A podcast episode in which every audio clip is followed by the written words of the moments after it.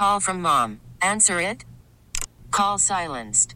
Instacart knows nothing gets between you and the game. That's why they make ordering from your couch easy. Stock up today and get all your groceries for the week delivered in as fast as 30 minutes without missing a minute of the game. You have 47 new voicemails. Download the app to get free delivery on your first three orders while supplies last. Minimum $10 per order. Additional terms apply. T-Mobile has invested billions to light up America's largest 5G network from big cities to small towns, including right here in yours. And great coverage is just the beginning. Right now, families and small businesses can save up to 20% versus AT&T and Verizon when they switch. Visit your local T-Mobile store today.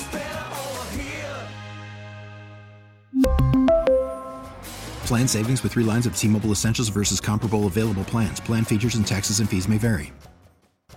How unusual is it to be this hot in February? It's pretty unusual. I mean, we have seen uh, temperatures in the upper 80s to lower 90s in February, but uh, um, it's it's really pretty rare. We're getting ready to break a record that was that's a little over 100 years old today. Um, by uh, by the time we're done with that this afternoon.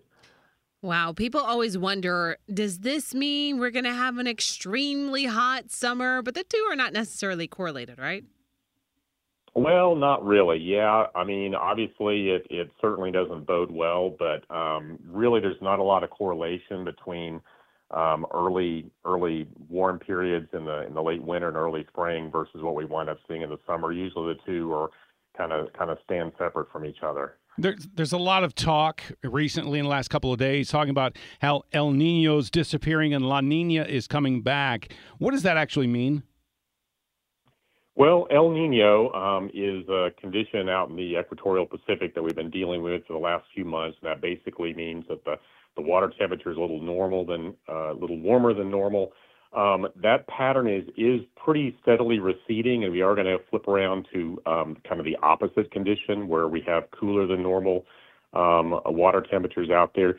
The biggest impact that El Nino has for us is generally in the fall and the winter. We tend to have a little wetter falls and a little wetter um, winters than we normally do, and that was actually the case this year. We've had a little bit of a of a wetter winter.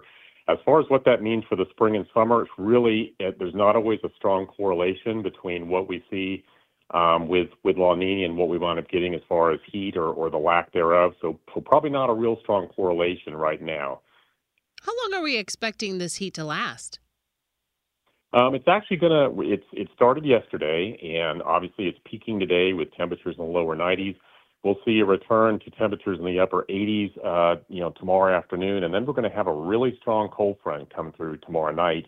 That'll bring temperatures back to what we normally see for this time of the year. They'll be they'll be back down in the lower 50s for highs on Wednesday. So we got got one more day after today to try to put up with this heat. I've seen some reports in the Washington Post that some long range models are saying that there could be uh, some more polar vortex in our future. Are you also seeing that as well?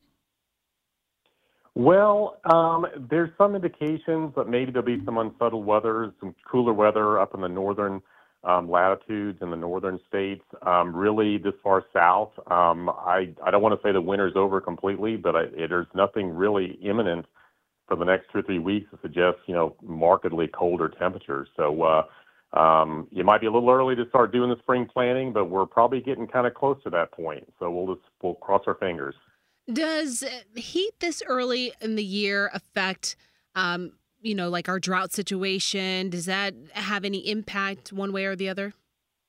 It it actually is not good. Um, believe it or not, even though we had a little bit more rainfall than normal, our our water supply on a statewide basis is slightly below what it even was last year, and so um, we we do certainly hope that we'll see kind of resumption of the of the periodic rains that we normally see in the late winter and into the spring.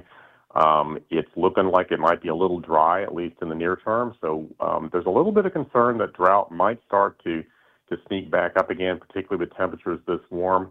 Um, it's still a little early to be really concerned about it, but it's certainly something that we're keeping an eye on. How confusing is this these kinds of temperatures for animals that might be slumbering over the wintertime? They're coming out of coming out early.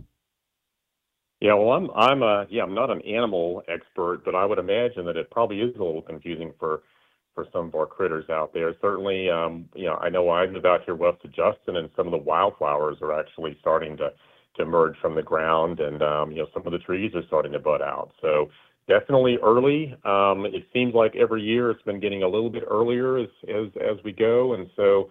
Um, we're not terribly early, but certainly it's it's probably something that's probably a little bit confusing to certainly to the animals that are out there.